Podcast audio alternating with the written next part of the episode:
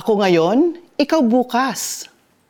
Madalas gamitin ang kwentong ito sa necrological services. Sumama si Jose sa isang wake at kahit hindi niya kaano-ano ang nakaburol, ay pumila na rin ito para tingnan ang itsura ng namatay. Naging curious kasi siya kung bakit ang bawat sumilip sa kabaong ay nagugulat at takot ang ekspresyon ng mukha. Nang silipin na ni Jose ang patay, ay nagulat din siya.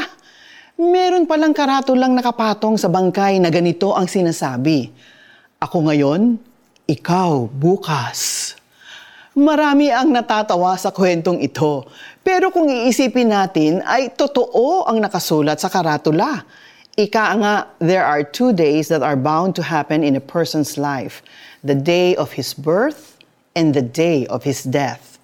Perhaps for most of us, we can say that in our lifespan, death has never been so real and so close to home than this time of pandemic.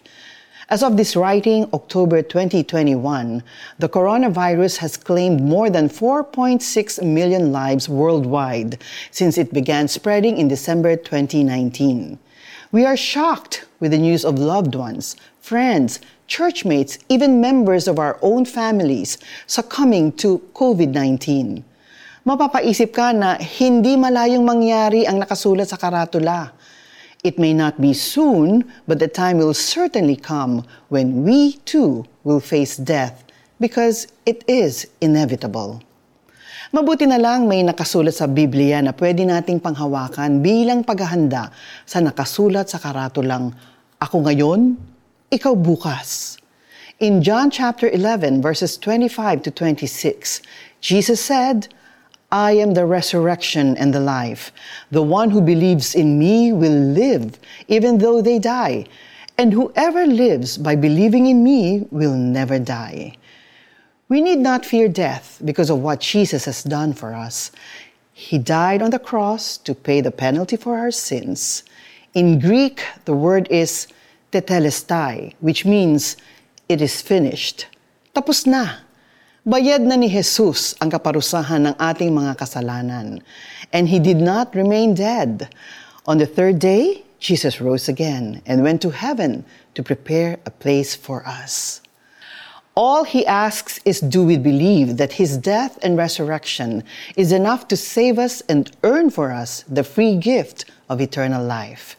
Ready ka na ba para bukas? Manalangin tayo. Dear Lord Jesus, I believe that you are the resurrection and the life. Please forgive me for all the sins I have committed.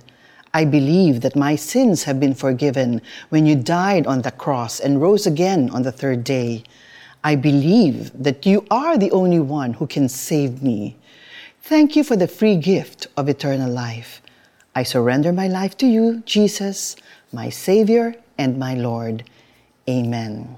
For those who have already received Christ as their Savior and Lord, this is your opportunity to share the good news of salvation through Christ to your family and to your friends. Ask the Holy Spirit for boldness to share to at least one person each week so that they too will be assured of life after death. Help them understand that death is not the end, but the beginning of eternal life to those who believe in Jesus. Sinabi sa kanya ni Jesus, Ako ang nagbibigay buhay at muling pagkabuhay. Ang sino mang sumasampalataya sa akin, kahit mamatay, ay muling mabubuhay.